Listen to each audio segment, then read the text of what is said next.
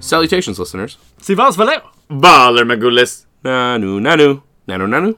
Nanu Nanu. Who's Nanu? Your Nanu? No, my, my nanu died years ago. Nanu, Nanu, Nanu, Nanu. Thank you for tuning in. This is Three Men in a Basement, and we are the Ultra Crepidarians. My name is Colin McLeod, Look up. Action Jackson. and in this podcast, we review movies, and we like to deliver to you, the listener, an average schmuck's opinion about hidden gems in the wide world of cinema. In this show, we try and target movies that are not total blockbuster smashes. We're doing no Star Wars, Uh, now Star Wars. no Star Wars. We also try and target ones that are not super duper obscure, not so obscure that you couldn't track it down and find it. Instead, we like to aim for that delightful sweet spot right in the middle. Movies that maybe you haven't seen in a while, or maybe you wanted to see and and you missed them. We like to target those, watch them, review them, and deliver to you our take on whether or not you need to track them down and watch them. So basically, what you're saying is we lift the shirt and we dig in the belly button of the, the cinematic. Lint. Yeah. Yeah. Uh, we chew on it a little bit and uh, let you know if it tastes good. That is one way of putting it. That's the way. this is the way. This is the way. Jackson, get on board. This is the way. We're eating lint now. All right, where's the board? I'm going to get on it. What, gentlemen, for this our 43rd episode? Yeah. Oh, we're, we're, we're marching along here. Uh, What did we watch this week? It was not Murder, She Wrote. It was not Murder by Numbers, It was murder by death. Murder by Death. Quite precise. I mean, if you're going to be murdered, By Death is a good way to go. yeah, I mean, it's not, It's definitive. there's no way around it. Yeah. I mean, you're getting murdered by death. You're, you- It comes for us all. I like the utility. yeah, you're not mincing words, right? No. It's like, oh, I got murdered by carousel. You know, w- maybe I made it out of that. Right? No, Murder by Death, you're fucking dunzo. Murder by Death, 1976 movie. This is, by a good margin, I think almost 10 years, this is the oldest movie we've ever done in the podcast. Yeah. It's contemporary to episode four. Is it? Yeah. They both came out in, well, no, I think episode four came out in 77, so this Oh. predates Star Wars. You're, the Star Wars. the Star Wars. The Star Wars. No, yeah, no, it's it predates the Star Wars. I thought you were talking about our episode four, and I was like, that was like 1408 or some shit. It was like, that's John earlier. Cusack wasn't born when this movie came out. okay, he probably was, but whatever. This movie's rated PG. Uh, no, nope. no. Nope. not a chance. I mean, PG by like those, like like Jaws was PG. It's it's PG because the MPAA hadn't created PG thirteen yet. Right. That is why this movie is PG. Yes. This movie is in no way, shape, or form PG. Do not watch this with the kiddos. No. No. Uh, I mean, it's not like I wouldn't give it an R, but I would give it like a medium plus PG thirteen. yeah, absolutely. One hour and thirty five minutes. Uh, felt too short. Honestly, Like I could I- have gone with another thirty minutes. Yeah, I never would have thought that this was a tight 90. Like this was so it was so quick. Okay, genres. We've got comedy, crime, mystery, thriller. Anything else? Honestly, I would probably omit thriller. Yeah, maybe. Yeah, thriller's maybe a bit of a stretch. It's the weakest of the categories for sure. Yeah, and I think in the way that it's used in this movie, mystery is sufficient. Yes. Yeah, no. Yeah, you're right. A lot of the elements of mystery sort of cover the ground of I think what they were going for for thriller. The other thing that I feel like ah, again, I always like to throw in the categories that don't really exist as categories, right? This movie is not a spoof, but it is very spoof-y, spoof adjacent, right? It's very shtick in the way that spoofs tend to be, but I don't think its source material is like principally drawn from a single thing. It is drawn from sort of like the generalized melange of mystery thriller novels and movies. Right. And it's sort of spoofing that. It's spoofing the, the genre. And I, I would say it's not a spoof almost exclusively because there isn't like principal source material, right? Like Airplane was a true spoof, right? Spaceballs was like, you know, most, Yeah. mostly Star Wars. Robin Hood Men in Tights was mostly Robin Hood. Like, And, and the humor was kind of like in those veins, you know. It was quippy, it was slapsticky, like you said. Like it, it never stopped, you know. Yeah, no, it very much felt like a Mel Brooks film. Yeah, yeah. In like the just the rapid fire like absurdity. yeah, Yeah. it had the tone of a spoof. But unlike most of Mel Brooks' work, it was not a spoof. Like there was not an origin source like, "Oh, this is spoofing off of ABC." Right. Just a general, like, this is what mystery thrillers like to do. They love to throw in shit like this, so let's make fun of that. It felt like the murder mysteries that my grandma used to read all the time. It was definitely the murder mysteries that your grandma used to read. all the Yeah. time. I would say like maybe of all the source materials, maybe like Agatha Christie was maybe Yeah. mainly what they were going for here. What do we have for our description of this movie? Okay. I have five famous literary detective characters, and their sidekicks are invited to a bizarre mansion to solve an even stranger mystery.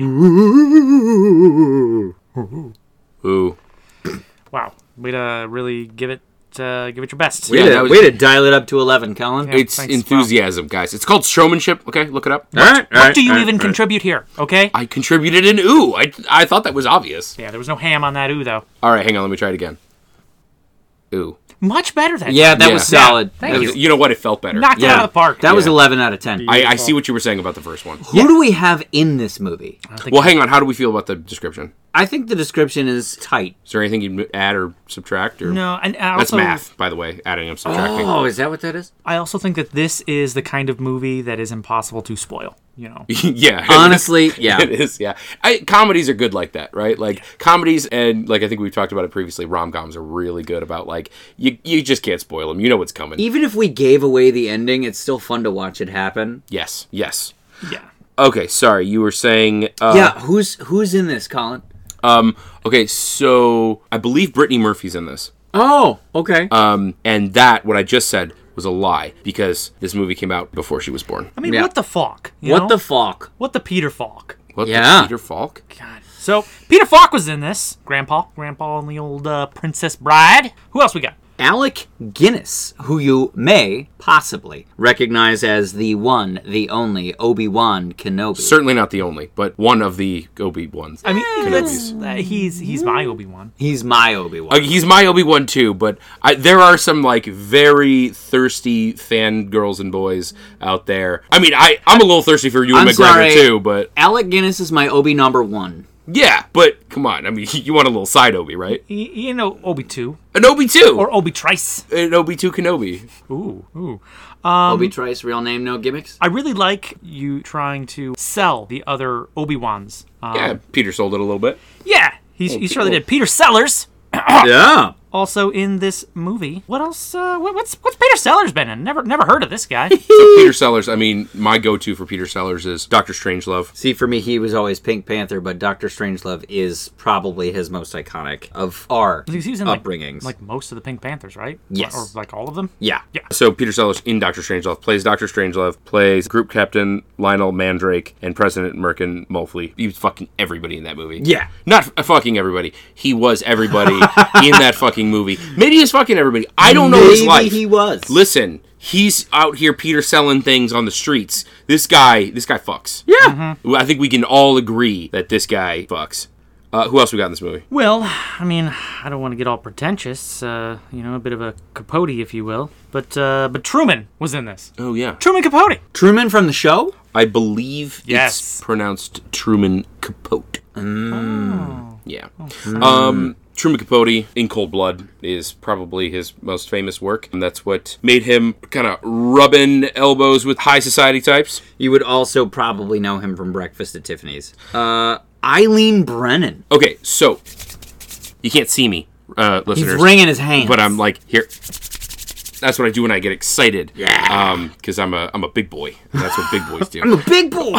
yeah. I'm a big, big boy. Okay, so this movie, again, like Mark said, it can't really be spoiled, so I'm gonna say this pre spoilers. If there's one movie that is so much like this, it's Clue. The movie Clue with Tim Curry and fucking take your pick, everybody Yeah. else. Clue is this movie's spiritual twin. If you love the movie Clue, you need to see this movie fucking yesterday. And the one sort of interesting bit is there is some cross pollination, and it comes in the form of Eileen Brennan. She plays Mrs. Peacock in Clue, the one who dresses like a peacock. Yes. Kinda, right? And she thinks she gets poisoned and she goes, ah! And she drops her glass and, you know. Yeah. No, I, I mean absolutely. I love Clue. It's one of my go tos for the Halloween season. Um, speaking of poisoning, though, I would not want my cocoa poisoned. No. Um, but that brings me to my next point. James Coco is in this movie, who, of course, you know from uh, from Muppets Take Manhattan. But more seriously, what what would you guys say is his biggest? Uh, He was namesake? Mr. Skeffington. Come on, in Mr. Muppets Skeffington. Take Manhattan. You don't just go,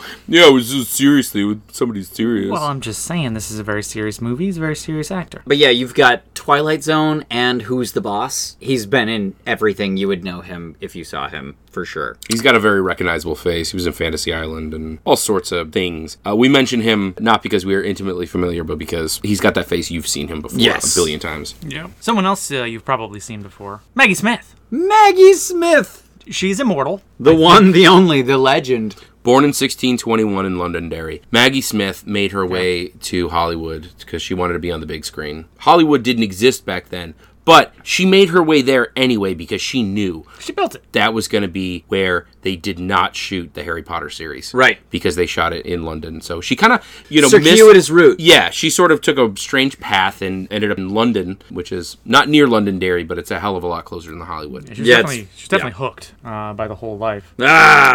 Oh, because she played Wendy Moira Angela Darling. in Uh, another legend of film you may or may not recognize David Niven, also famous for The Pink Panther. He was Sir Charles Lytton in The Pink Panther, playing across from the legendary Peter Sellers. David Niven is also known by a lot of Bond fans. He plays Bond in the original Casino Royale film. So if you're a Bond fan, David Niven should not be a name that escapes you. What uh, what was Bond's first name again? I believe it was Terry. Oh, I've Um, been pronouncing it wrong the whole time. I always said James. No, it was definitely It's Terry. a common mistake. Okay. But you know what wasn't a mistake? James Cromwell. he was in this as well. And I re- you know what? I I've never really like sought him out in the movies that he's been in, but like I really appreciate when he's there, you know. Oh, yeah. He's been in so much, but what I really associate James Cromwell with is First Contact, the Star Trek movie. I think it was like the eighth one or something like that. Right. Man, He's so good. James Cromwell. Google him. You will know his face. He's a tall fella. He's, just- he's very long. Look, he just like took like kind of an average looking fella and just sort of stretched him a bit, just a wee bit. Um, we've got Elsa Lancaster in this movie. Elsa Lancaster, again, one of those people you'd know by face, but perhaps not by name. She was in The Bride of Frankenstein. She played uh, Mary Wollstone. Um, she also was in Mary Poppins. She played Katie Nana. Oh, yes.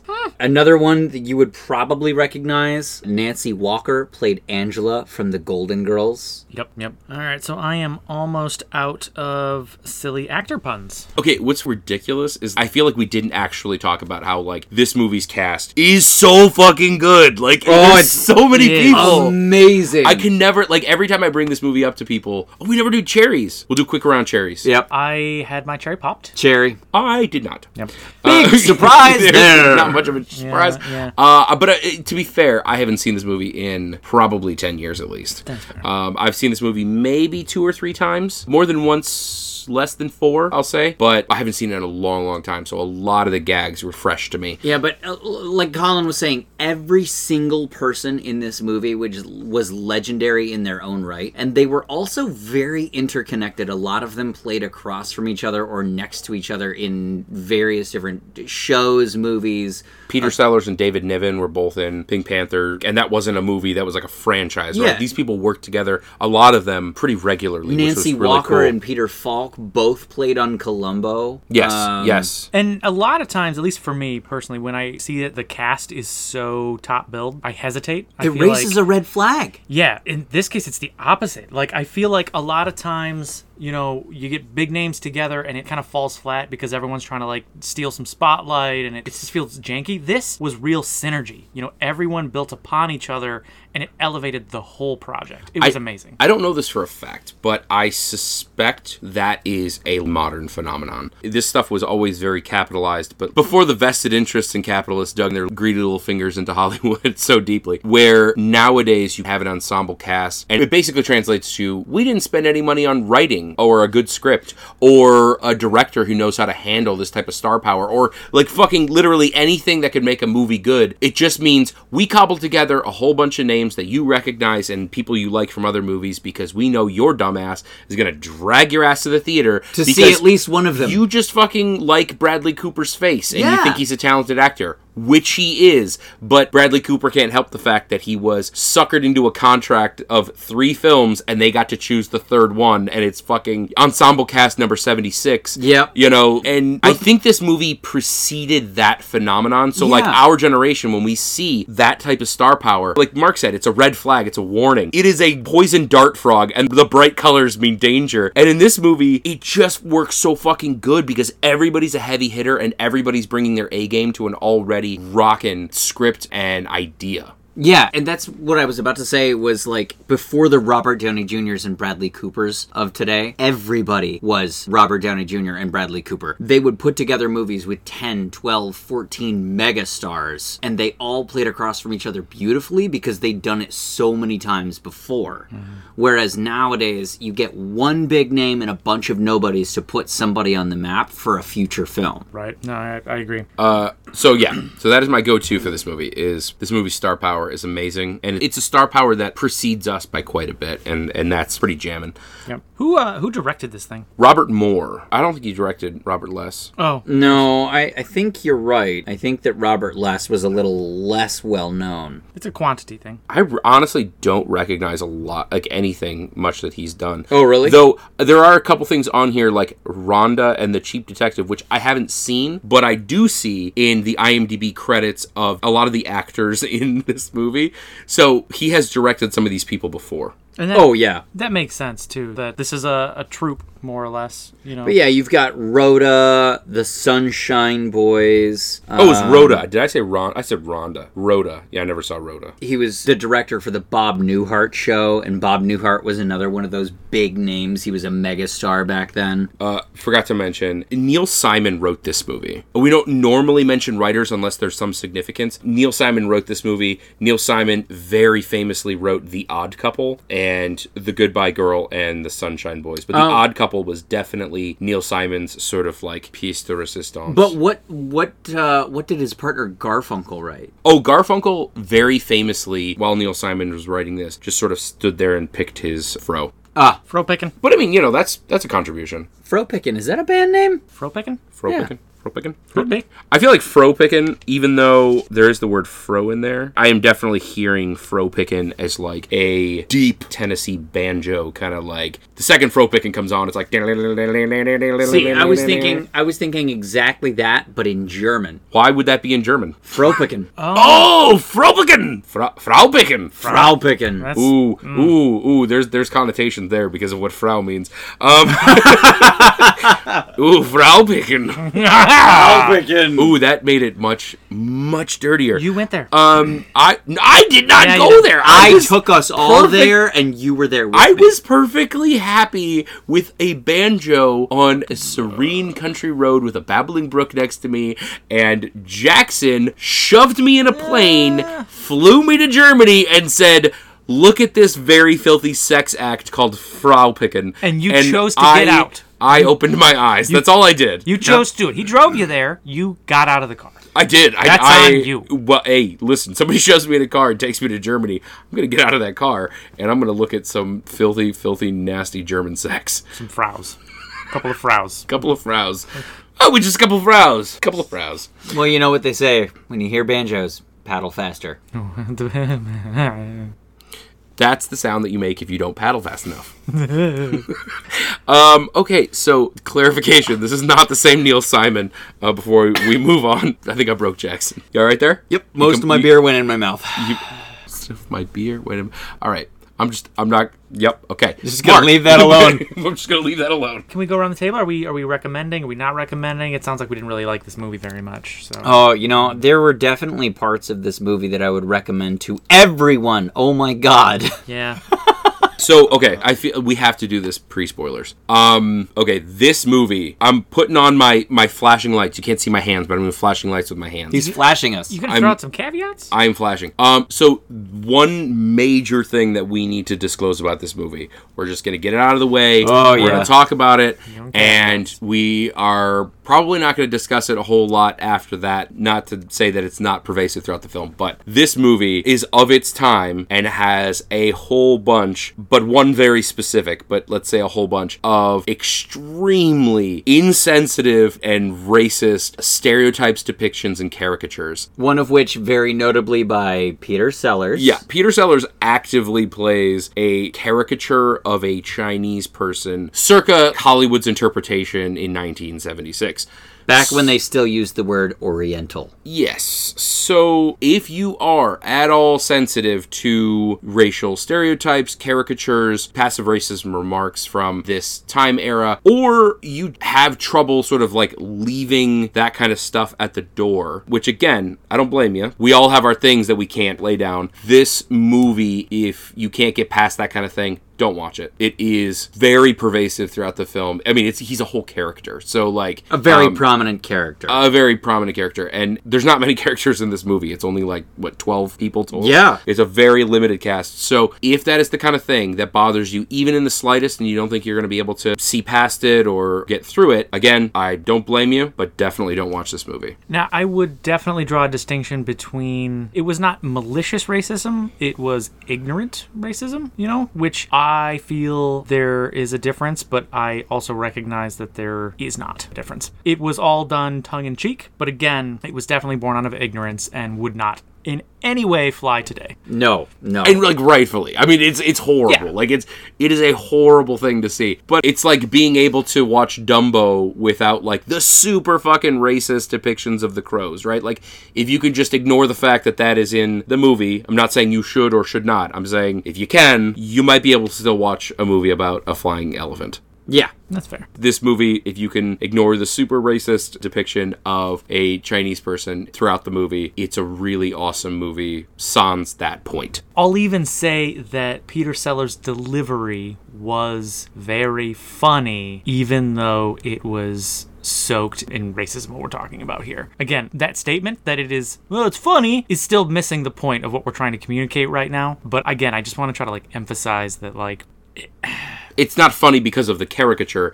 It's funny because of the lines that the person was delivering. Regardless of who delivered it, it was a funny character. Peter Sellers played his part extremely well and extremely comedically. The fact that his part was tragically racist was disappointing to say the least. But all that to say, I laughed my ass off. Again, I didn't laugh my ass off because it was racist. I laughed my ass off because the lines were genuinely hilarious. yeah. I feel like we're think- beating a horse here. Yeah, but- I, I agree. I think we put the disclaimer out there. That exists in the movie. I think if you're the kind of person who can just be like, people in 1976 honestly didn't know that they were being offensive or upsetting, the rest of the movie is fucking tight, fucking top notch. Okay, so that's out of the way. We've discussed it. We're going to probably leave it in the rear view for now. as much as possible. as much as possible. It's not it's not always easy to divorce it, but now that we've acknowledged it, I would say that aside, I would recommend this movie. blanket Rex with the warning that if you're sensitive to racial stereotypes, this may not be for you. Yeah, but it is like it's a funny movie. Oh, it's so funny. It's a funny movie, and I feel like comedy sort of setting aside what we just talked about. I feel like comedy is so often a time and place, right? And so for that reason, comedies 30 years on can be not funny. The writing in this is still funny today.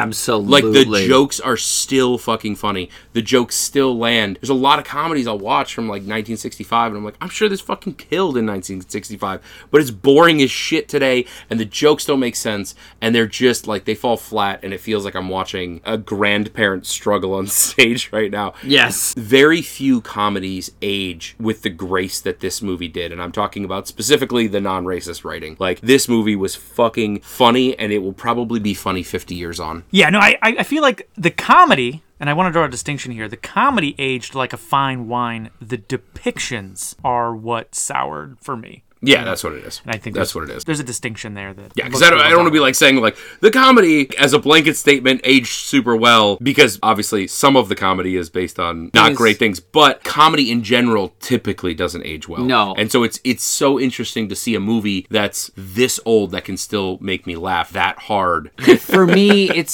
similar to watching things like Blazing Saddles, right? Blazing Saddles is overtly offensive, but the movie is still funny. The Mm-hmm. Yes, comedy is that's a still great- funny. That's actually a good comparison. That's a good comparison. If you are the kind of person who was offended by Blazing Saddles, don't watch this movie. yeah. But if you watch Blazing Saddles and still find it funny, even today, watch this movie. Yeah, if you can separate the offensive items from the comedy, then this will be a smash hit for you. Is the horse sufficiently dead? I believe that it is a corpse. Uh, Mark, Uh, if it starts moving again, I'll I'll let you know and we'll All right. take it. All right. would you recommend No, the movie? No, I hated this movie. Yeah, I, I, you know, I got really that hated sense. it. Yeah. I got that sense when he was. This was a stardust for Mark. it was a. Yeah, it whoa, was terrible. whoa, whoa, whoa, It was whoa, wait. terrible. I thought we were beating dead horses You are here. you are ripping band-aids off that I you know what I still haven't forgiven you two for fucking low so still haven't forgiven you for low um but yes no I could tell in your laughs that like they weren't the kind of laughs that were like oh ha, ha I love this movie I'll recommend it they were the kind of laughs that were like ha, ha I'm not gonna recommend this movie they were like, "Ha! ha, I'm laughing so hard. I hate these people." Yeah. Yes. I, I, I fucking love this movie. This this was this was such a treat, and for me, this is the bread and butter of what we do on the podcast. Yes. This movie did not exist in my world before tonight. You know, when we sat down, we watched it, and I feel like I now have something that I can share with other people, and I really want other people to watch it, and I want to talk to them about it.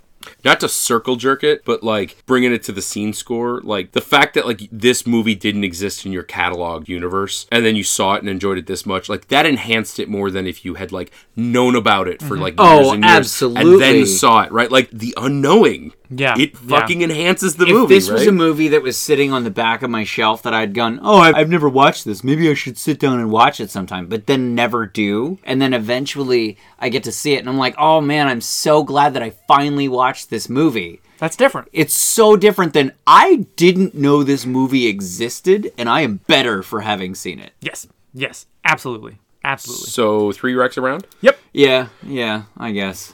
Are we ready to? Blah, blah, blah, blah. Uh, I did not know Mark was a baritone. Thank you. Yeah. Thank you. Mark really brought us down there. Yeah, we maxed out. The, We hit the little doodles. All the frequencies. Yeah. All of If you're them. listening to us in your car and you didn't crash it, good on you. Well Yeah. done. Props. We're proud of impressed. you. Gold star. We'll send you a burp envelope. Yeah, you get a dojo point. So how's this movie start up? Uh, so this movie starts with someone addressing envelopes to a party. What kind of party is it? It is a dinner party. Dinner and murder. Dinner and a murder. Murder. Not of crows, no, but of people. Hmm. the best kind of murder. Uh,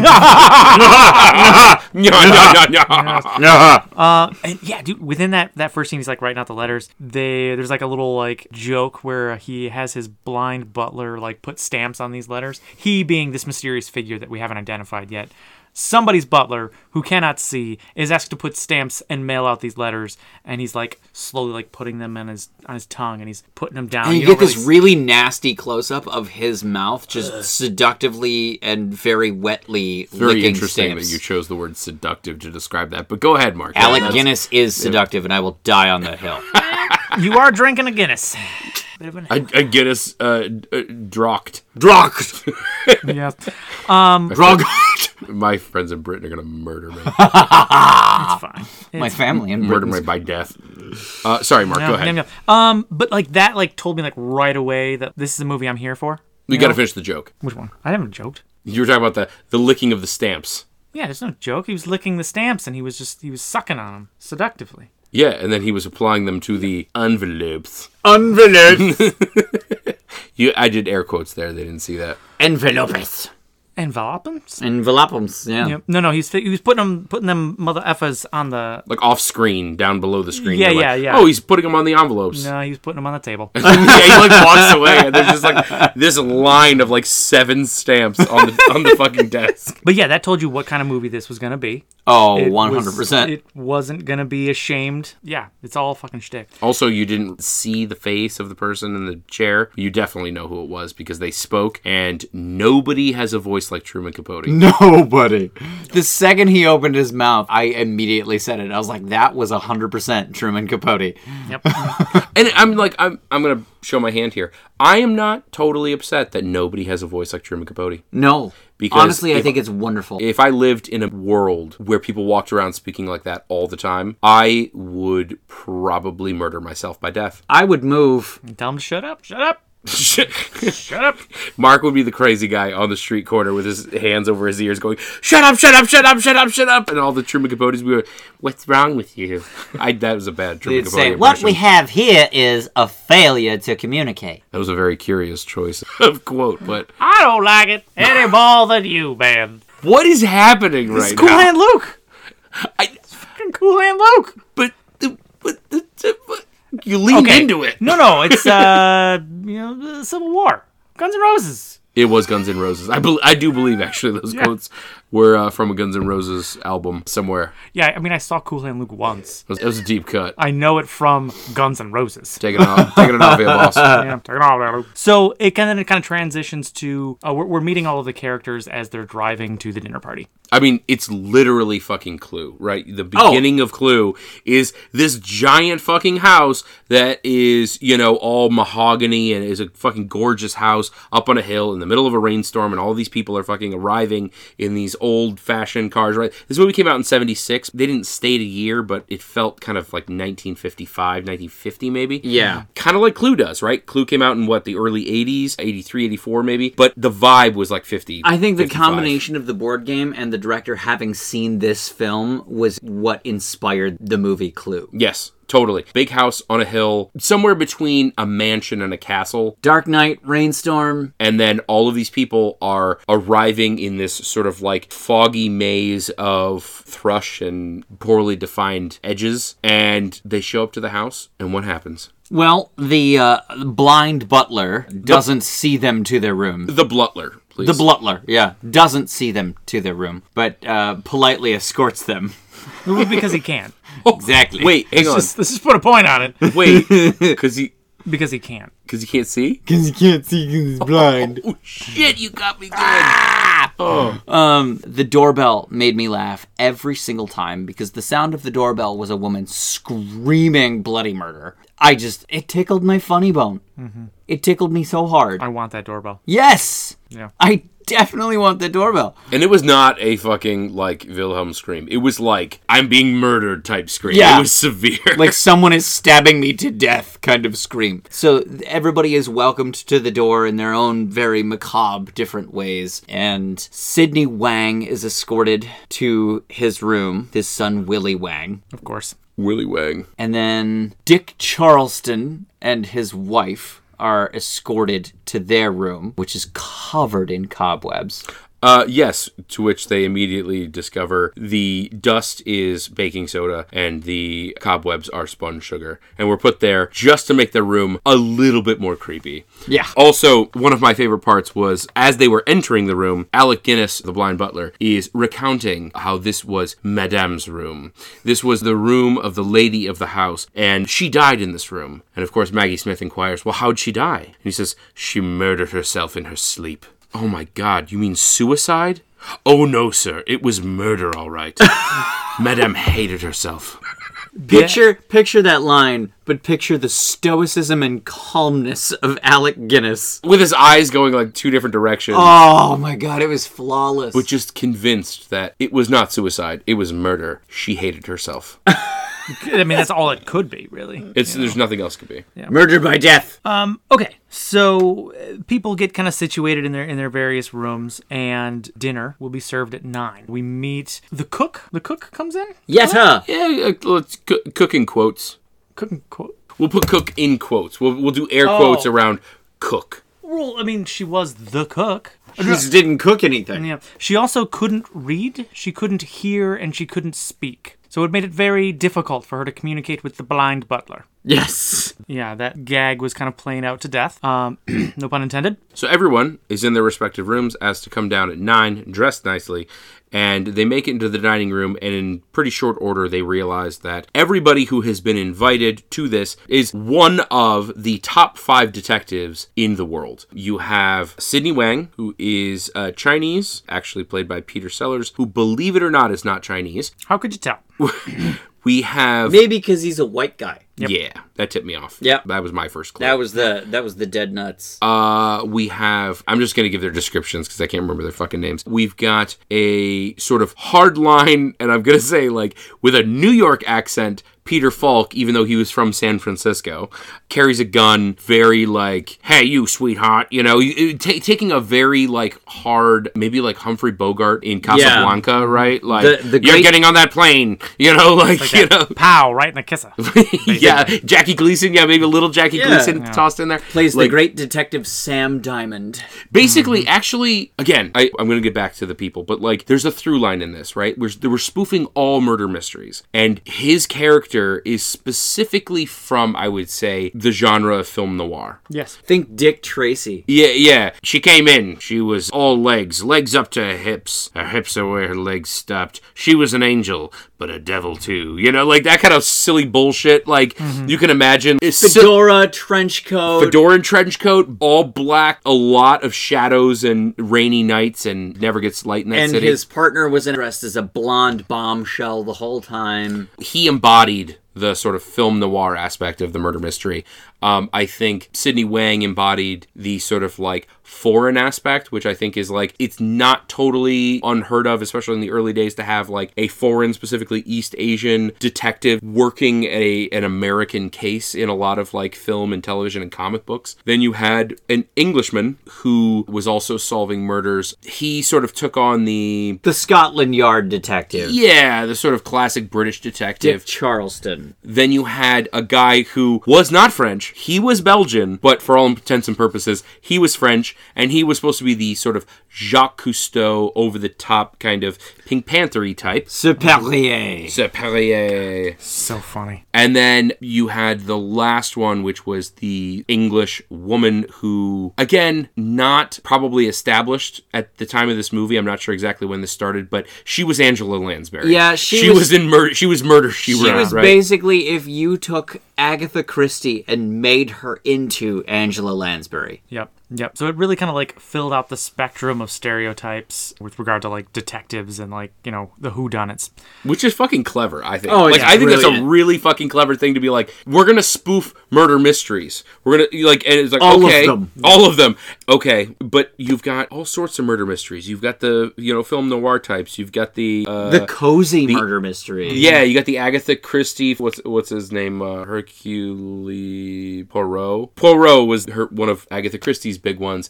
You've got sort of the East Asian bend, you know, and a lot of you know that kind of shit. You've got all of these The different Sherlock Holmes. Sherlock Holmes. That's that is who the British guy is riffing. Yeah. Yeah, yeah, The for sure. Sherlock Holmes. Thank you for bringing that up. And it's like, what a fucking creative way to be like, let's cover all our bases, and you know what? All of them are in it. but, but what made it so good is all of their counterparts, all of their plus ones. Really, like the comedy would not have worked so well were it not for their riffing back and forth with you know their, their plus ones. Uh, Detective Wang had Willie, and there were so many jokes back and forth with that. He was his adopted son, and he happened to be Japanese, and so there was a lot of like jokes at that expense. The Frenchman had uh, what, what was his name?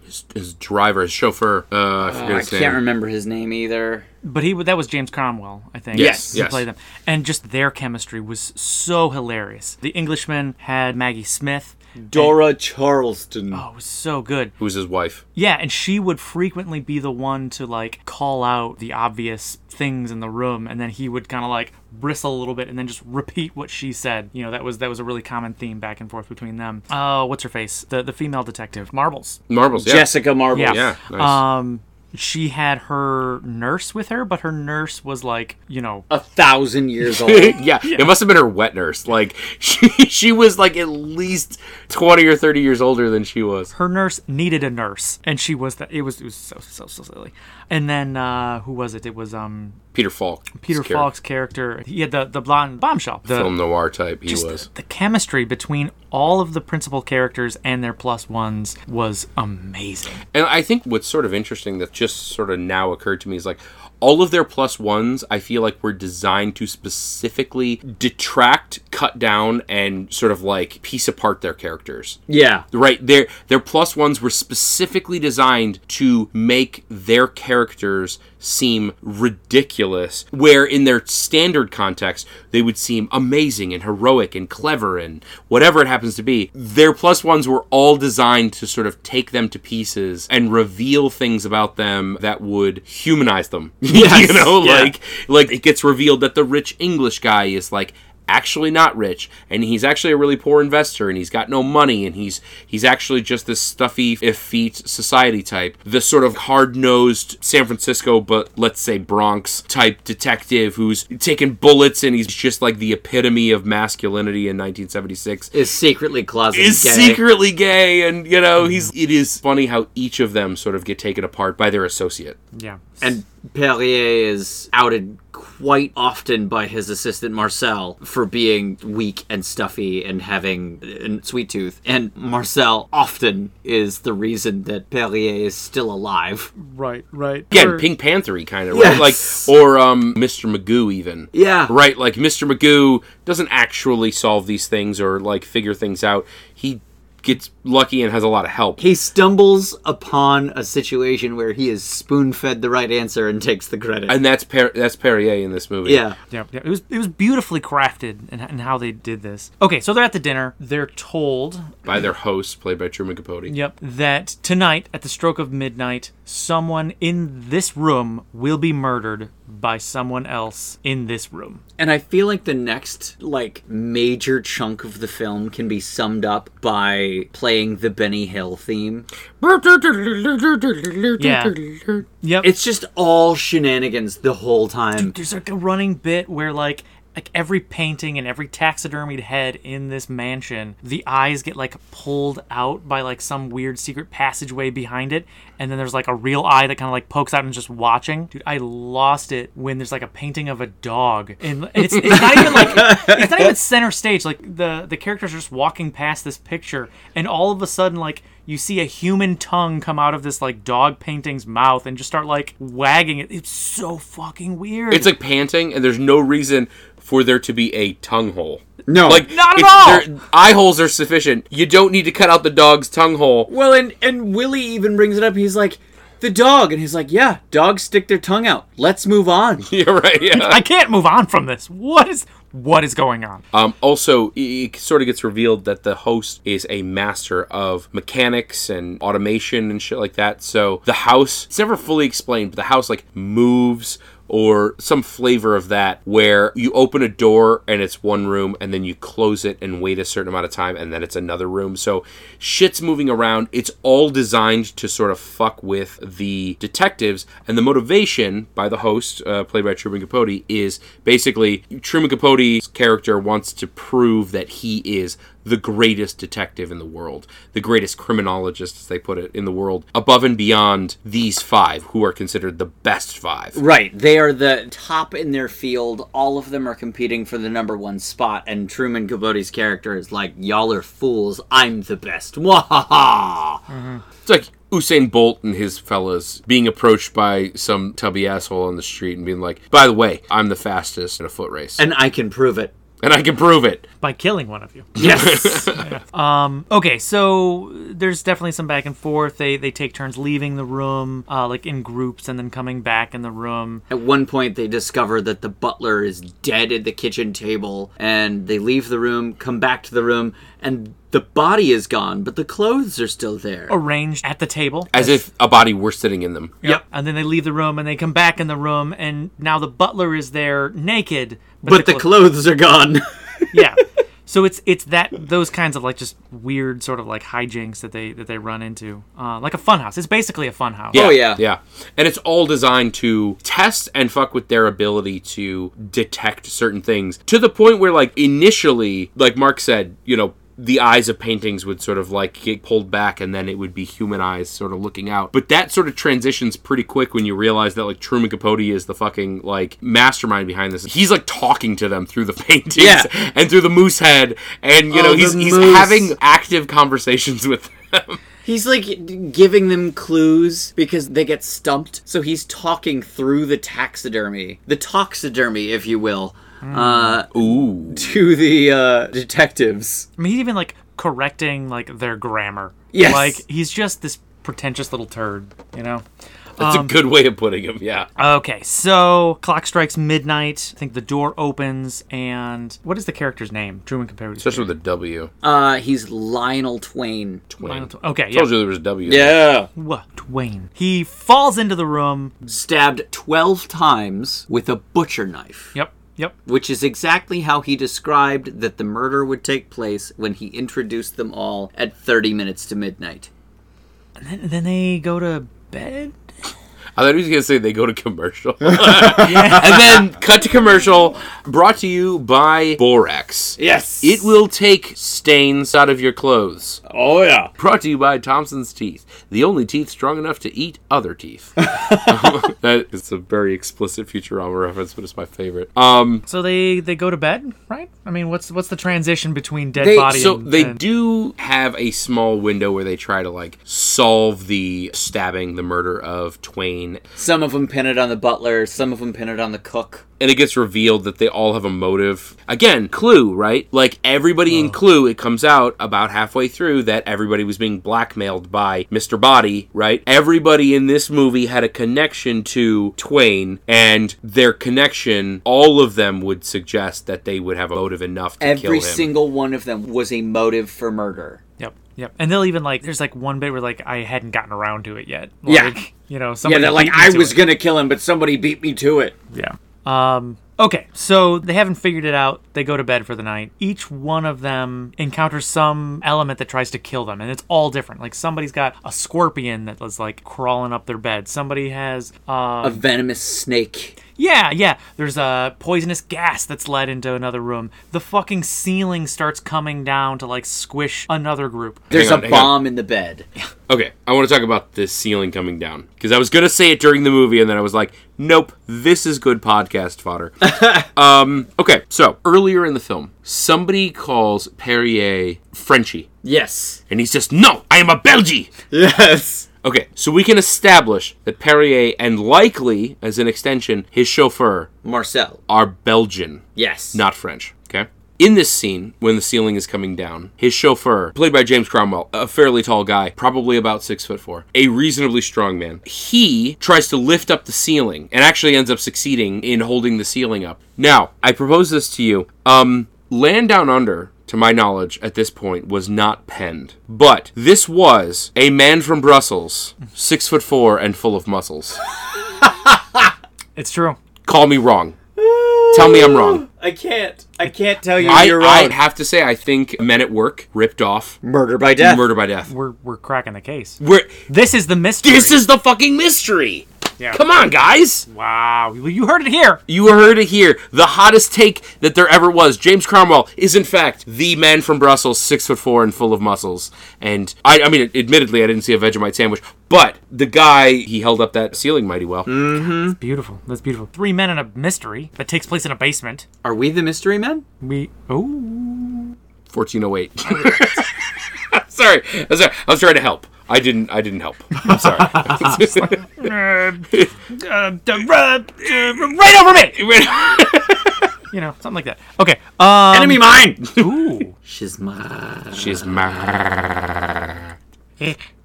God, I, I really wish that there was like a visual element here because, yeah, I played along. You heard my, but there was such like palpable. There was visible and notable reticence. Yeah. Yeah, there's there's things that just didn't translate to the mic. Yeah, I played along, but I judged. He did. It was a judgmental, you know, as you as you have. I mean, Which I mean, how much can you put into a eh, right? Like, You can put a lot. In, no, I know, but you can't pack. I mean, can't can't pack all that judgment in there. I mean, you can pack a lot. In, Uh, okay, so everybody dies, Yeah. and it's actually kind of a bleak ending. Yeah, it's sort of a bummer, really. or um, nobody dies. Uh, this is okay. So we transition. This is actually, I guess, this is the final scene. Really, It is absolutely the final scene. And it we march through this quick upset because me. that is sort of the you know. I Yeah. mean, again, this movie is an hour and 34 minutes, so it's not a long movie, but a lot happens in that time. It is so quick and so rapid pace. I mean, basically, I mean, I have said this. I don't know how many countless times, right? Like, it's not long, but it's effective. Yes. Right, right. And I, I don't want to like break the basement wall or nothing here, but um, Jackson is dying yeah, no, it's a laughing, sex but you can't hear him. it's a sex thing. It's a sex thing. because uh, Jackson in the joke that uh, I was uh, it was talking about my penis. He's a grower, not a shower. You've been on the floor before and whimpered that. You you have done that right in, This in week. times past. This week, yeah, right. yeah. He wasn't talking about you then, though. No, not me. Not that Not not, this week. last time. Not this week. Right. Yeah, Yeah. That was yesterday. Yeah. Yeah. No. What's the week start? I don't know. I have Mondays off, so No, yeah, no. It's I. I know. Not to I've break seen those videos. the fourth basement wall here, but there was a moment where we had to pause our viewing for a second, and I looked up at how much time was left in this movie, and I saw that we were near the end of it, and I felt cheated. I felt like, like, because you know we're we're in the last scene, and I could tell that like the movie was coming to an end there, and like I wasn't ready for it. I love this movie so much. It does end more abruptly, I think, than you expect. Yeah. Um, but Not, I wasn't dissatisfied. I was no, just- it's a great ending, but it definitely like you're right. I like wanted more. there, it could have done with another 20, 30 minutes. Yeah. Okay, so this last scene was basically like the last scene in like Scooby Doo, you know, where Oh, yeah. nah, here's uh, who the real murderer old was. man Jenkins. yeah, and they go around and like the first person in the room. The presumption is everybody is dead. Yeah. Based on the things that were sent into the rooms to kill. The murderer is crossing their names off the list. Well, everyone is dead. The butler has died. You know, the the, cook has died. host has died. Yeah, This movie, again, like in Clue, there are just countless scenes where there is the bad guy or girl, and all you see are like gloved hands doing something, right? Like there is a murderer, quote unquote. This movie does the exact same thing. There is a murderer, and actually, people occasionally throughout the movie will receive notes like blah, blah, blah, signed the murderer. like, you know, it is so explicit. And so at the end of the movie, basically everybody's fate gets left as a cliffhanger, but the presumption is that they're dead. And then the murderer, as indicated by the gloved hands and the over the shoulder shot, is basically saying, okay, well, they're all dead now. he's crossing their names off of a list. Yeah, Yeah. and the host is dead, and the butler's dead, and the cook was an automaton. Yeah. Oh my god. So, kind of in quick succession, we find out that all of the leads survived the night. They come into the room, they explain how they survived. I think one of them, the, the room that had like the gas that came into it, you know, they just said her nurse like breathed all the gas and I covered my mouth and she breathed it all in, you know. and Um, she goes, sick you poo. yeah, it's so funny. Oh my God. um, but yeah, there are. I don't even remember all of the different accusations that were made, but like one of them is even like this person, the, the murder was actually me, Sam Diamond. He uh, Yeah. Yeah. you know, He's like, I was an actor hired for the weekend, and the murderer was actually the real Sam Diamond. yeah, so ridiculous. but the best part of this movie, and I think this scene is so critical to tying that all together, that this movie's job is to poke fun at the murder mystery, whatever form it may take. The classic marching in and saying, I have figured it out. It was you, person A, and I know because of this, and blah, blah, blah, blah, blah. Occasionally, when you have that, another person will march in and go, but it was actually you, person B, not person A. And then everybody goes, oh, you know. but this happened five fucking times, and it just kept evolving. And every fucking time they would accuse the killer, which was initially Alec Guinness's character, the butler. Every time they accused him of being somebody else, he would immediately adopt that persona. And just sort of like roll with it for a second One of them was a woman, one of them was a German guy. Wha- until somebody else marched in and accused him of being somebody else, and then he would adopt a different personality. But then at the end of all this, so all five have accused the butler of being another person altogether, and then the butler rips off his face, and it's actually Truman Capote. or so we think. or so we think. Oh my god. Um. Okay. So boom, boom. Everybody's leaving. We go back to the mansion, and there's one final reveal. Truman Capote pulls a mask off, and it's really it's the actress that played the cook. cook. Just And then she just cackles maniacally as the credits roll. yeah. Yeah. maniacally puts it puts it too too delicately. It was a great laugh. It was- It was phenomenal. And the best part was it was actually Truman Capote laughing and not the actress that played the cook. Mm-hmm. it's so good. So, another important component of that scene that we did not mention is that after this sort of succession of accusations where Alec Guinness is constantly adopting new personalities, and then eventually reveals himself to be Truman Capote's character, he goes into this like fucking overture at the end about like how fucking frustrating it is for readers of mystery and murder fiction and shit like that because the author intentionally withholds facts. They'll introduce new characters at the last minute. Like they employ all of these really fucking trite, annoying tricks to try to not have the reader or the viewer, in the case of film and television, guess who the killer is. And it's so fucking annoying because if you actually review it with a, like a closer eye or a closer lens,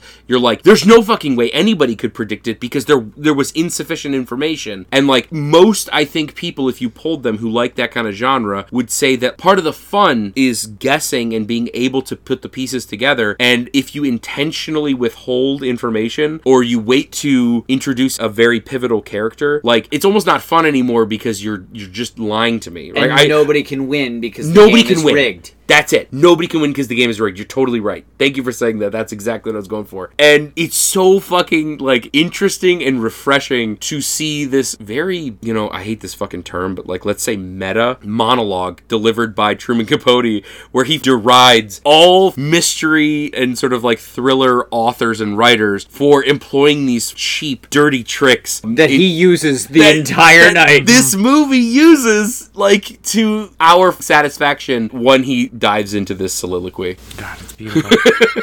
so, perfect segue. Let's just gush for a little bit. Some of the things that really popped out about this movie that we really liked. For me, the quippiness. Maybe I'm just naive, but rarely do I watch a movie that is this old and I find the humor so quippy and so fresh. Yeah. Yeah. I felt like the comedy, the lines. And again, it, it probably is my own ignorance. I don't envision old movies as being funny. You know, they can be quirky. Oftentimes, no, and a lot of it happens because of the delivery. Yeah. For me, the delivery, especially in older films, is slower and more deliberately paced, and I feel like I'm hanging on every single word, waiting for the punchline that never comes. This was not that. No. you know? And I also find that in a lot of older movies, and feel free to challenge me on this, they're almost hesitant to be offensive. So they definitely hold court and they toe the line, but not enough. Yeah, this this went all. You know what this really reminds me of? I kind of wish I brought it up earlier. The Monty Python crew. You know. Yes. Yeah, a The, little. yeah. the speed within which they're like delivering the jokes, the absolute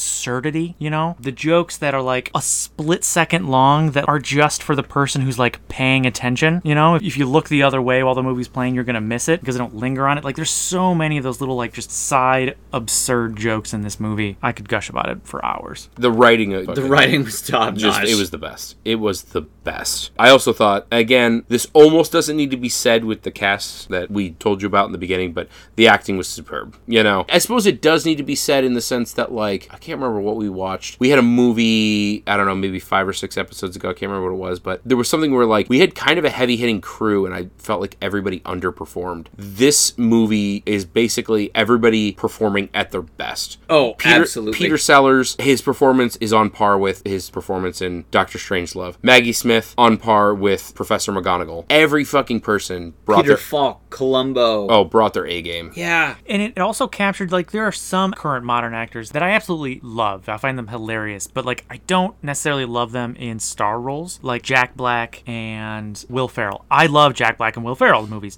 but I Yeah. find they are at their best when they are not playing the main character. You know, when it's just like a bit part and they can just play to their strengths. These were all heavy hitters that could hold their own movies, but they were played to their strengths in the same way that I enjoy a Jack Black or Will Ferrell in nowadays. I don't, I I don't know if my connection's making sense. Hang on, how do you feel about the scene in Anchorman where Jack Black and Will Ferrell are both in the same scene because Will Ferrell had the audacity to throw a burrito out of his window? I fucking lost my mind with that. Did your scene. head explode? That's the scene that I'm talking about. that is the scene that I'm talking. That's Jack Black's only scene in that movie, and I had to watch that scene like 50 times before I could keep watching it. Like it's, Did you just throw a burrito out your window, dude? what do you love? Oh my god! well, it's it's. Didn't you see what happened? I did. That's quite a raspberry. I don't know if, if any of you have seen the show Community, but there is one episode in Community. I think there's a couple more than one. There's, there's a few more than one. Well, I've only I've never seen it, so there might only be one. It's fair. Um, there only one episode? It feels like We call one. that a movie. Yeah. Uh, but there's one episode where Jack Black is in the cast. Oh, is he? R- totally randomly, just shows up at the beginning of the season and presumably replaces one of the characters, like delivering lines That's that funny. that character would deliver. And then that character walks in the room and go- basically goes, The fuck are you doing here? And he goes, Oh, yeah, sorry, I'm the new guy. I'm in your Spanish class. I heard this was a study group and I wanted to join. And they kick him out of the group immediately. And he spends the entire episode trying to get back into the group, and then you never see him again. And that's exactly what you're referring to. Jack Black, in particular, in this instance, is like so phenomenal because he shows up out of nowhere, delivers his line, and then leaves. I make this comparison often, but it was like a fart in an elevator. Came out of nowhere and then just peaced out. Yeah, and it's funny. A fart in an elevator is funny. Absolutely. As long as you're not in the elevator for the entire duration, you know? Arguably, I- so, okay. it's still funny. I I completely understand, respect, and admire your points. And I do have actors that sort of fit that bill. Personally, I will disagree with Jack Black and Will Ferrell from that point, but the point stands. Yes. And I, I get what you're driving at. And- and honestly, the reason why those two names came up was because of the exact scene that you scene? just referenced. because that is exactly what I mean. But put Jack Black in Anchorman versus Jack Black in Gulliver's Travels. Yeah, I, I don't need to watch him the whole time. Nope. Like, it's fine. but School of Rock. School of Rock. But again, bringing us I back d- I actually to. kind of like Gulliver's Travels, to be honest. it's not terrible, but it's not as funny as we're. It's it's it's okay. Yeah. Uh, bringing us back to the movie that we're actually talking about. These were heavy hitters that had to share the screen time with five other mains, and then each one of their five mains and five sides, Yeah. all of which were legendary. Yeah, I mean the sides were like Maggie Smith was a side. Yeah, Like- Maggie That's- Smith. Maggie Smith arguably got about what fifteen minutes of screen time between the twelve actors in this film that totally dominated. but like they all knocked it out for just you've got two minutes to make us laugh, and you know you Then we're moving on. you, you crammed in fifteen minutes of laughs in those two minutes. Nobody failed. No, Even Richard Narita, who we didn't even bring up when we were bringing up the cast, Richard Narita plays Willy Wang. His lines were phenomenal. And, you know, he got a couple minutes of screen time altogether, and still, every single joke landed with a home run. yeah, because he he kind of played the straight man to Sidney Wang. Yeah, who was just crazy. I wonder if it was intentional to include an actor who was actually Asian. Playing an American. Yeah, with, you know, I think it was. I, I, again, I- I would I argue think that it's it was a- 100% I think it was intentional. definitely intentional. I think the reason it was intentional was, like I said, everybody's side was there to tear down it was the the foil. caricature of the of the main.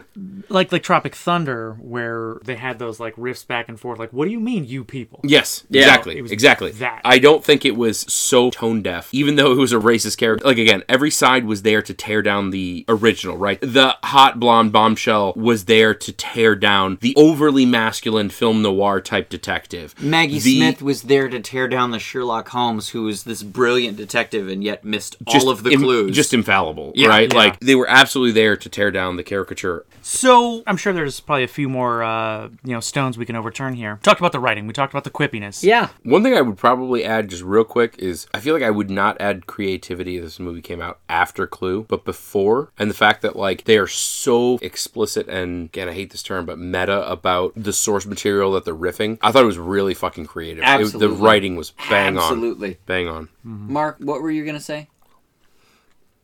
Yeah, Mark, what were you gonna say? I don't know what was I going to say. You were setting me up. Yeah, Yeah. but that's me setting you up.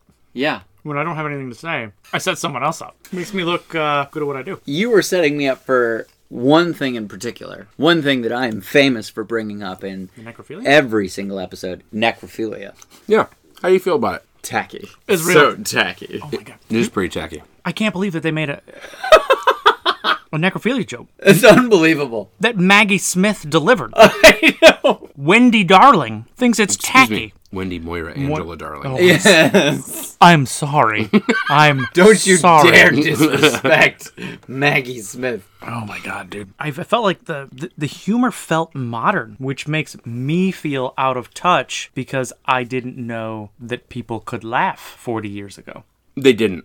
They didn't? They didn't. No. okay. Yeah. This movie was made sort of as an experiment to see, okay, we're just going to throw a whole bunch of shit at a wall and see if in 40 years this is funny. Turns out it um, is. It is. Yeah. No, they, they hit the target, but I wish most of them were still alive. I, I really at just the- thought it was just you know wooden in teeth. '76 this was not a comedy. I, I actually believe this was pretty much a drama. I think it was like uh, like akin to like the piano. yeah. I mean, what, like back in the day, it was just like wooden teeth and constipation. Yeah. And a touch of dysentery. Yep. Just Well, just wait, hang on. You're saying I'm, you're constipated with wooden teeth? well, I feel I like mean- that would give you dysentery. I mean, shitting wooden teeth would definitely give you dysentery. is that what I'm doing wrong? That's what you're doing wrong. All right. That's why you have blood in your stools. God damn it! Stop putting those teeth in there, man. I told you that picture was just for you. Now everyone's seen it. I I Listen, listen. Instagram is a very enticing option for me. Okay, I want followers, and when I see an asshole full of teeth, wooden teeth to boot, I'm gonna post it. I'm gonna post it. I'm clicking on that link. asshole full of teeth.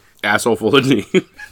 God, that wooden teeth, or is that too? no, no, that's that's too specific. They've got to be able to branch out. That's fair. Yeah. Ivory teeth, Yep. metal teeth, Oh yeah. like jaws. You know, I don't know. Um. Okay. So asshole full of metal teeth. chomp chomp, motherfucker!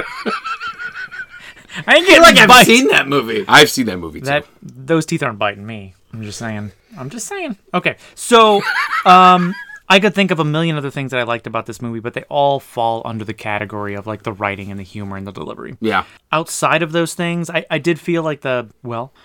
Let me ask you something. buckle up, Jackson. How uh, did you feel about the cinematography? Honestly, it was brilliant. It was. This movie came out in 76. Clearly, it was set between the 50s and 60s. All of the cars were classics from the 50s, maybe even earlier. The architecture was clearly from like the 1800s. I mean, this was a very old house. It was Xanadu. Yeah. yeah. So the cinematography in this movie was so clever and so decisive and so meticulous. I loved it because every scene was shot with intent. Purpose and focus. The entryway where two characters are walking up to the door and then suddenly stop and something's wrong. And they cut to the next shot, and there's footprints on the floor where they're supposed to be standing when the gargoyle falls off the house and kills them. Actually, one cool aspect of that, again, from like a s- uh, cinematography aspect, is like the shot is framed more or less in the door frame, and the characters walk up, and then they both jump to the side out of the frame before the calamity comes down from above, which I thought was kind of creative. Yeah, and you see the classic shot of the murderer slowly using their gloved hands to position the murder weapon. You see the entryway, the foyer, where Sir Alec Guinness opens the door and says, Please let me shut the door. And then shuts the door the wrong way with the door gaping wide open, and you see this wide frame shot, them walking up the staircase, and clearly the camera was off of the staircase because you see the entire banister as they come up. So, honestly, the cinematography in this was an homage to older films, and it was indicative of the time period that this movie was set in, not the time that it was released. Because in the time that it was released, they had the tech. I mean, this movie came out a year before Star Wars. Clearly, the technology existed for them to have amazing special effects and cinematography, but they used the cinematography skills and techniques of older generations of film, and they used it so perfectly and so poetically and so decisively. I thought it was brilliant. Can we just like appreciate the fact though that like if that wasn't the case, right? If they decided to not do that, I have full confidence that Maggie Smith could fly down a whole fucking trench and then shoot a laser down a small thermal exhaust port no bigger than a womp rat. It's just like Bullseye and Womp, Rat, Womp Rats back home. I mean, it's, you know, it's two meters no bigger than a womp rat. Yeah. and you know, destroying the space station that is going to bring terror and destruction to the galaxy. I mean, it, we all ISS. saw that coming. Yeah. right. And then they decided at the last minute to sort of like pivot and do the cinematography a little bit different. Mm-hmm. But let's be honest, Maggie Smith would have pulled it off. Yep. Yep, yep. The essence was still there. Okay, so let's uh, switch a little bit. What did we not like? I mean, I the only thing for me, the only thing that I didn't like was the outdated representations. Yep. Now, I still privately, nobody saw me. giggled. I still felt that the humor was still effective, but the depictions are very dated. They don't hold up to today's modern lens. They come out today, they're going to be. Effect- we've, we've already. The, ho- the horse is properly dead. You know, it can translate into cringe humor. Yes. Right? It's Michael Scott. But, you know, as we've examined it a little bit more, I kind of wonder. Again, we had made that point earlier about how, like, each person's plus one is there almost explicitly to tear them down and to sort of reveal the flaws in the trope that is each of the main five detective characters. The blonde bombshell, Peter Falk's plus one, she is there to reveal the cracks in his overt masculinity, right? He is the man's man who's sitting there drinking coffee and whiskey and, you know, he's And got a dressing in drag in gay bars. and got a 36 at his hip and she is there to sort of tear that down and reveal like oh no this guy's actually gay and effeminate he just doesn't like to show that Right. maggie smith's husband the sherlock holmes archetype is Secretly a moron. yeah, he's not only secretly a moron, but also like gives off this air of somebody who has sort of unlimited wealth and power and influence and and is this sort of effete high society type. And he is actually not none of those things, right? He's actually kind of crass and he doesn't have any money and he's a poor investor and he's actually kind of stupid. All of the characters have this, but to your point about the you talking about Wang's character? the, Wang's character, his plus one, his adopted son who is Japanese, is there. I kind of wonder if the racist depiction of Sidney Wang as a white person playing a racist Asian caricature was not as tone deaf as we might interpret it today. Does in a lot of ways, like sort of tears that caricature down and sort of reveals it for what it is. In some ways, I kind of wonder if the inclusion of that character is important because you need it to be present in order for it to be deconstructed. I, Right. I, I think so because like his plus one, they actually used an, an Asian actor, and they didn't burden that actor with any stereotypes. He's just a normal dude. Just like a p- pretty average point you see Asian him- American guy. Yeah, at one point you see him in their room working out and he's wearing a USC t shirt. yeah, Doesn't have an accent. Doesn't have He's- an accent. He, he is in no way um, stereotype. a stereotype. Right. So and you're- the things that he says and does in his interactions with his adopted father, quote unquote, really do sort of reveal that caricature for what it is in the same way that the others do. So actually kind of interesting. I'm, I'm, I'm, I'm, I'm glad that we're talking about this the way that we are because I feel like our initial interpretation was it was a very like tone deaf inclusion that they thought would be gimmicky and funny in 1976. But I'm kind of actually, I feel like changing my tone a little bit, and maybe it was like a really intentional and well placed caricature that they were trying to deconstruct over the course of the movie. And uh, part of me wonders if Capote did it for shock value. yeah, it's possible. Yeah, I mean, it was Willie the the plus one. His name was Willie, right? Willy Wang. Did not have an accent. He had he had an American accent. There, there was really no stereotypes average dude. whatsoever applied to him. So like, the more we kind of talk about, it, like like you were saying, I I think that maybe Detective Wang's character was meant to be a white guy playing an Asian stereotype that was meant to be weighted against his counter, his plus one Much in the same way of like Robert Downey Jr. in in Tropic Thunder. Tropic Thunder. yeah, Right, yeah. like the audience was in on the joke, and everybody in the movie Was was, in in, on on, the the, joke. joke. Like there were no secrets about the joke. Yeah, you know it's funny. The more we discuss this, I really feel like that may have been the case. I don't want to like stake my reputation Well, it's- that that was the case, but just how fundamental of a role those plus ones played in the revealing of the nature and the sort of Absurdity. like absurdity. Exactly, that's a great word. Absurdity of those detective characters makes me also- think that that was the reason why they decided to play Wang in that way. Yeah, it's also revealed that Sidney Wang is the illegitimate child of Lionel Twain, Who's white? who is a white guy. So, at the very least, Sidney Wang is half Caucasian. yeah. I don't. oof. Yeah, This is interesting. I don't again don't know if I'd stake my reputation on it, but I'm glad that we sort of like circled to this because I feel like There's enough- every time I've watched this, I've always just kind of been like, ooh. right. But there's it's, enough it's batter to make a cake here. Yeah, I think, you know, if there's any element of truth in what we're discussing, I think it's actually like, in some ways, kind of refreshing to know that, like, people were that perceptive in 76 that they could cobble this together Oh, yeah. to make that statement. Like, Oh, yeah. Oh, this caricature of the East Asian detective solving crime crimes, but is constantly throwing out like super an overt racist comments or deliveries, whatever it happens to be, is something that we can take pot shots at. In the same way that we can take pot shots at the film noir And it would make sense de- too. detective. you know, this movie was so witty, mile a minute jokes at every single thing. I do find it difficult to think that they could be so tone deaf in this regard. And again, maybe you're right. maybe we're feeling uncomfortable and we're trying to find excuses to not feel uncomfortable. But I think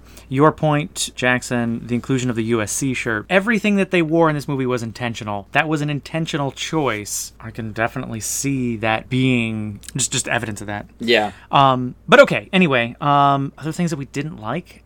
I Honestly, the only thing that made me look a different way was the depiction of Sidney Wang, just because of what it is.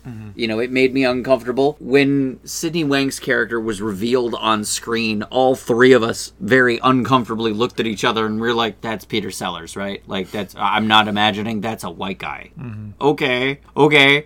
Uh, moving on. Let's see where this goes. But I think that was the only thing about this film that I genuinely didn't like.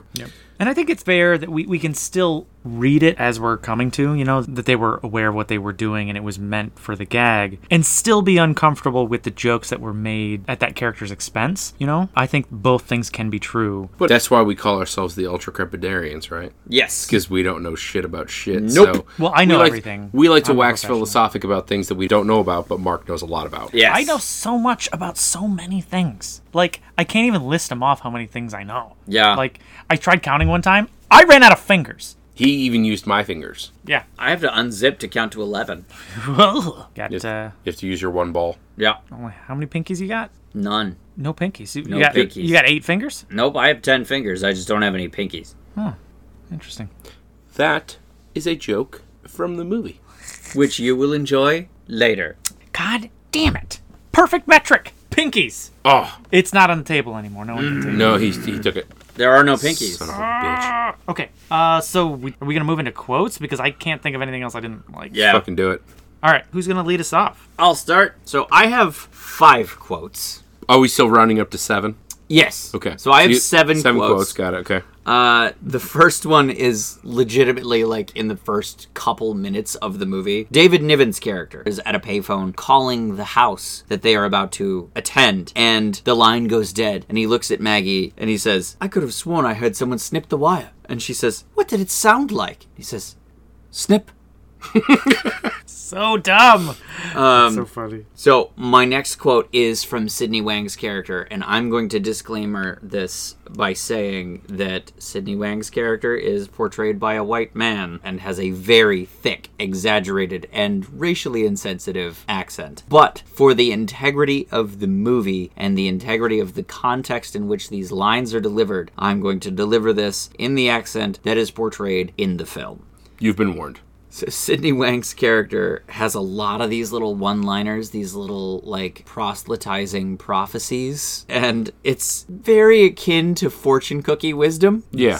Or like the Confucius says jokes. Yes. And he says, "Big house like man married to fat woman, hard to get around." Oh my god. It's not wrong. He's not wrong. It's offensive in so many ways. um, my next line is from Perrier, who's just ingested the uh, supposedly poisoned wine that he is very confident is not actually poisoned. And they're just downed. Yeah, he just drains the glass and immediately starts choking like he's been poisoned, and everyone freaks out. And he goes, No, no, my wine is not poisoned. It's just a bad year. Son of a- Because he is simultaneously like He's only concerned about the food. Yeah, he's a bad detective, but he's also like first and foremost like a glutton and an elitist. Yes. like He is very focused on eating the entire time. My next line is also from Sidney Wang. So, again, you've been warned. Upon discovering the dead butler at the table, says, No pulse, no heartbeat. If condition does not change, this man is dead.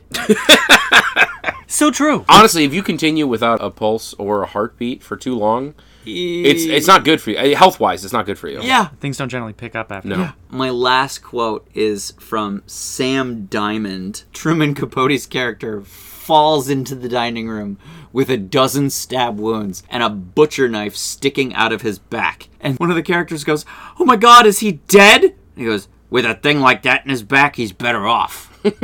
Oh I could have continued for ages. I could have come out of So this many with quotes. twenty, thirty, forty 20, 30, 40 quotes.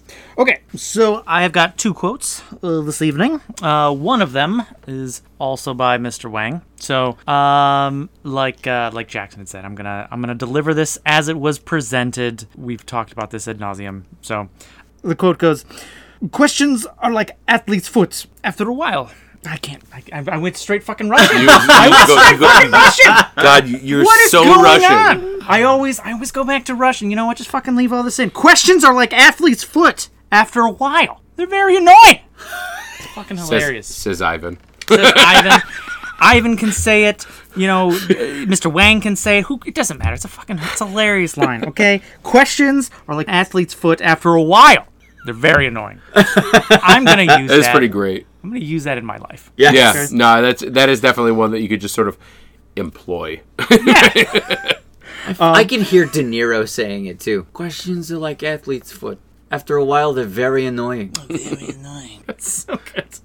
Okay, second one. So this line shows up at the end when we're revealing all the various different identities of the killer. And at this point, the killer is a woman. I forget everything that kind of went around it, but you Yeah, the know, butler is revealed to actually be the daughter of Lionel Twain. But this is like the third reveal in a series of like five reveals, none of which bear fruit. And it's still Alec Guinness. Pretending to be a woman. yeah, he does this like cute little thing with like his hat and like the camera angle like shifts up and like Alec Guinness actually looks effeminate in that like angle with that expression with the hat turned down just a little bit. And like it, it actually kind of works for a second. But uh, the French detective played by Coco does this bit where he's like talking to the murderer at this point. I forget which fake identity, but it's a female identity. And he, he makes the remark, "As a man, you're barely passable. As a woman, you're a dog." So shift in whatever fucking accent you want in there, make it offensive. Don't I don't know. That fucking line is so hilarious. Oh, so good. and I also want to use that in my real life. However, I feel like You'd have to be selective with your target. I will be punched. You could just go right for like a Borat accent, like as, a a man, Man, you are very, very possible. But as a woman, you are a dog. You are a dog. you are dog. God damn it. Walken would do great too. As a man, you're barely passable. Barely passable. But as a woman, You're a dog. you're a dog. Well, you would sit on, it, you know, you know, it's a, uh, you know, as a man, you're barely passable. Uh, as a woman though, you're a dog. You gotta really chew those consonants. you know. Okay. So you got any quotes, Colin? Probably not. uh, no, I'm all. I don't have any quotes. The All end. right, I got more And quotes then than you. uh, see you so ne- seven. We'll see you next week. Uh, yes, no, I have more than zero, which is to say I have seven. Yes. Um. Okay, this is the film noir type played by Peter Falk, Detective Diamond, speaking to Peter Niven's character, the the uh, Effete- David Niven's character. David Niven's There's character. already enough Peters. so many fucking Peters. Speaking to David Niven's character, the effete Englishman, and he goes, "Now, you're not my kind of cop, but you're smart and you smell good." I love the fact that that factors into whether or not he is a like trustworthy and effective officer of the law. smell That's good. one. That's one that I want to use in my daily life. You smell good, son. Be like, hey, you're not my kind of cashier, but you're smart and you smell good. You can use that anywhere. Anywhere, insert profession here. Okay, this line delivered by Peter Sellers' character, Sidney Wang. So, you know, again, disclosures as given by Jack- Mark and myself. Mark and Jackson previously. This was him interacting with his son, Willie Wang. And Willie Wang says, I don't hear nothing. What do you hear? And he says, a double negative and a dog. Which I've wanted to say on occasion, right? Like when some- I don't hear nothing. Okay. So so you hear uh, something, right? Like So what, what do you hear? uh The next interaction is just the tail end of a very hilarious interaction between Perrier and his chauffeur, Marcel. We've established that Perrier is a glutton and he's obsessed with his food. He's getting on Marcel for not buying him the correct things at a shop. And at a point, Marcel says, Oh, this is bad. I, I feel it in my bones. And at that point, Perrier gets very cross with him and says, Your buns? Where are the buns? Give me the buns. And he says, No, the buns in my body. The buns in my body. Fucking so good. Visconce. Fiscals! um, the last line is my absolute favorite line in the movie. I fucking love this. I want to rewind it to fucking. We don't have to rewind anymore. I don't know why I said that. This is not a Betamax. I do not have to rewind this movie, but I do want to skip back to this scene just to watch it again. But it's right when Peter Falk's character pulls up with his plus one, who's his secretary. Keep in mind, she is obsessed with him. She is constantly getting him to try to Oh, she's infatuated. be in love with her. Like that's all she wants. It's very tense and danger is on the horizon, right? So she's scared and she says, "Oh, give me a kiss." And he says, "I don't kiss." And she goes, "Oh, just this once, Sam, please." And he goes, "I don't like kissing. Now leave me alone." I don't like kissing. Now leave me alone. Uh, I don't know if I will use that line in my personal life. so good. if the situation offers itself, I will not hesitate. To kiss? Yes. And that's all I've got. Even though, like Mark, I could have gone on for Oh, for for days and ages. days and days. Okay, so we lured Ern and we already did a riggedy raggedy rate. Ah, youth, youth. Let's do it. Let's do it. So, on that note, while I try to buy time, I'm going to go ahead and ask someone else what their rating is. All right. I will go ahead and buy s- some time for Mark uh, while I come up with my rating. And unlike Mark, I am not going to pass the baton. I'm going to sit here and confidently spin a yarn while I use my mental faculties to. Okay, so I got it. I'm gonna Uh, give this movie a an eight point one. I'm Oh, did you just jump in there? Did you just take it? Yep. Okay. gonna give this movie an eight point one. I didn't have all of it flushed out, but I thought it'd Oh. be funny if I cut you. off. Okay. hang on, hang on. Let me let me get this. I should have fucking used pinkies. I could've Shut my mouth and used pinkies. An eight point one. Butler close. Solid. So I'm going to jump back in and give this an 8.4. Bed scorpions. Ooh. Okay. That actually had crossed my mind. Um, all right. Enough time has been bought.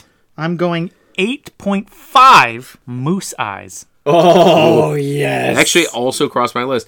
But I'm actually really disappointed that I didn't think of Men from Brussels. See, I was thinking dog tongues. That crossed my mind too. There's so many good ones. Okay, so is there anything else we need to rate this on? Well, there could be.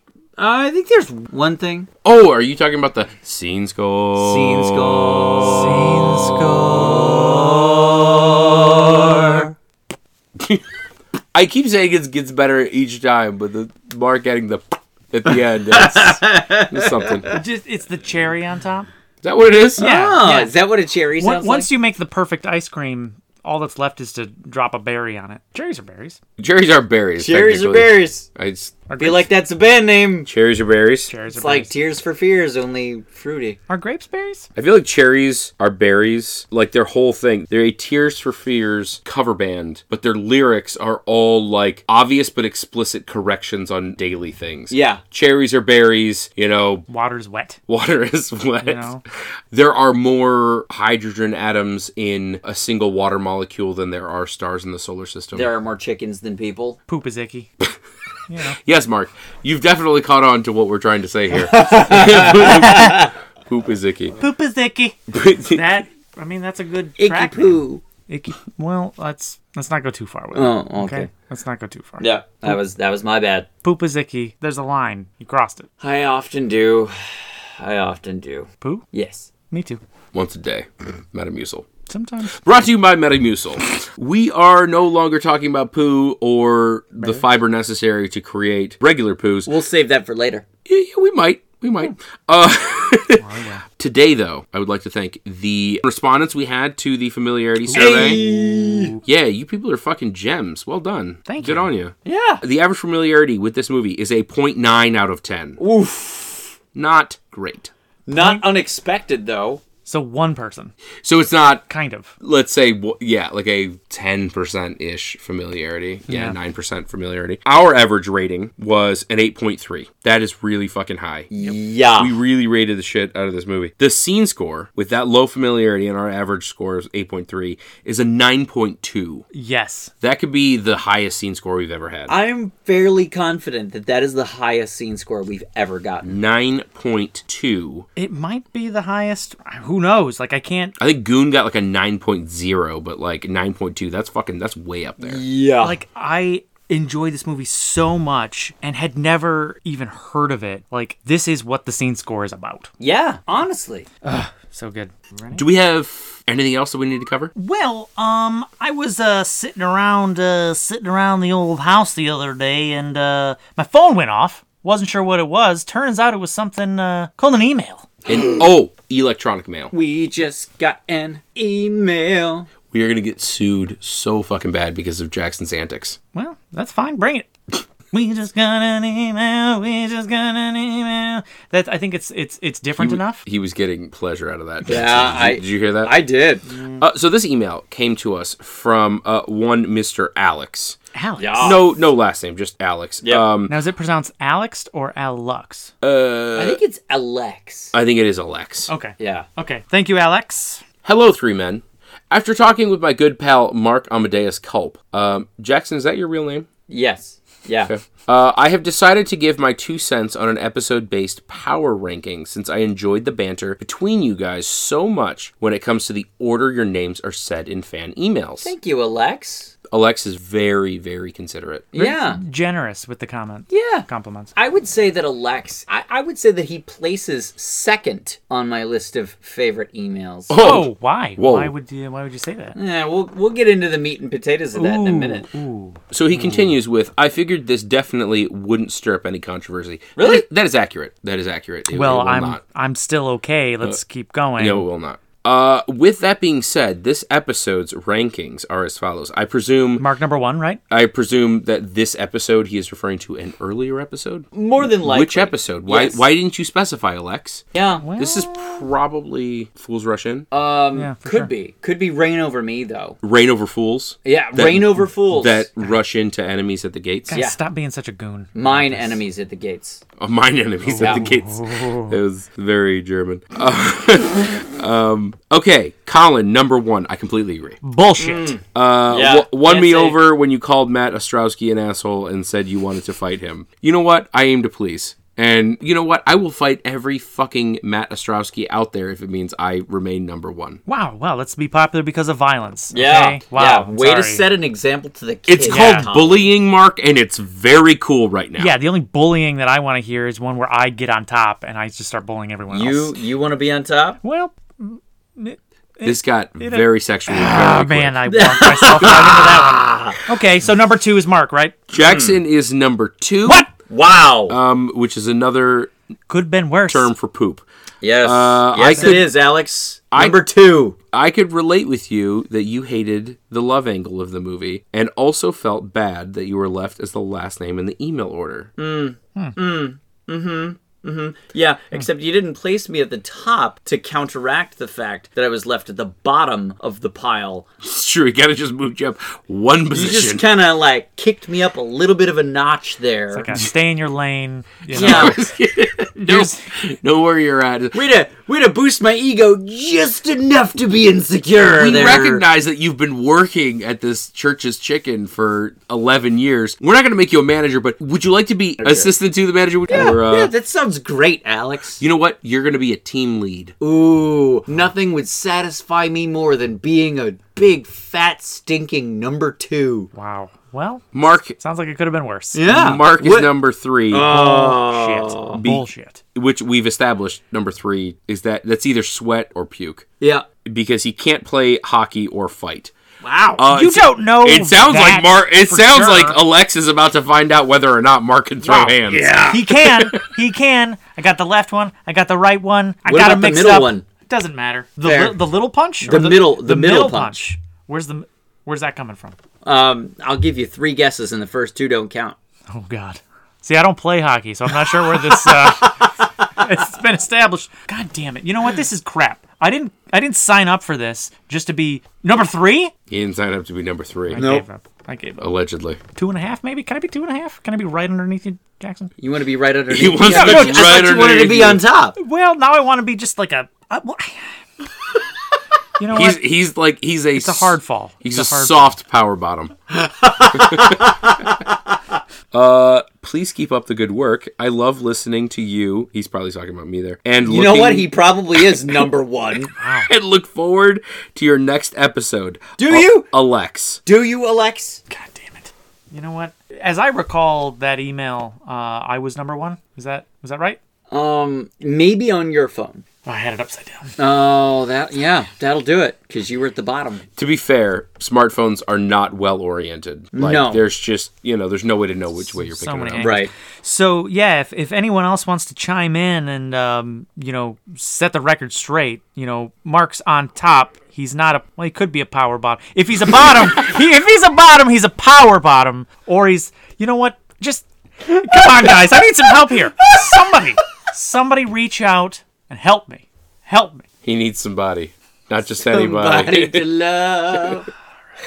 Okay. So We learn. I think so. All right. Well, that is all for the All Crap Review. Thank you for listening. If you have ideas for movie reviews, you can fill out our movie suggestion form. You can get to that on our website or we can send it to you directly. If you email us at three, that is the number three men in a basement at gmail.com. If you get to that form, you can fill it out and then every fifth movie we will review a listener suggestion. Also, if you want to take the familiarity survey, you can get to that on our website. That's tmaab.podbean.com. TMAAB stands for Three Men and a basement. Or you can email us directly at Three Men and a Basement at gmail.com. Please make sure that you check out our tour, which is headlining Fropicken. And um, we thought that was going to be a very innocuous band. It turns out that uh, in Germany they're known as Fraupicken, and it's it's very different. fucking nasty. Just nasty. Um, also, Asshole Full of Teeth, which is a bit of like they're not a Primus cover band, but they're definitely they're inspired by the same whatever fucking horrific shit inspired Primus. It'll nip you. Uh, finally, Cherries Are Berries, which is our Tears for Fears cover band, and they will correct you on all of your sort of nuanced and pedantic shit. Um, actually, Um, actually, Cherries Are Berries. Yeah. could be like a lead album. You know. Um, might be. actually. I think it might be. Yeah, they're sort of fresh to the scene. I'm not as familiar, which is why I'm so stoked. Are they fresh or were they sitting in a cold storage for a while Um, actually, they were freshly picked. It's true. from the peninsula? Um, actually. You can also find us on iTunes, Google Play, or wherever you find your podcast. And until then, I am Colin McLeod, Mark up. Action Jackson. and we will see you in cyberspace. Wow, wow. Fascals!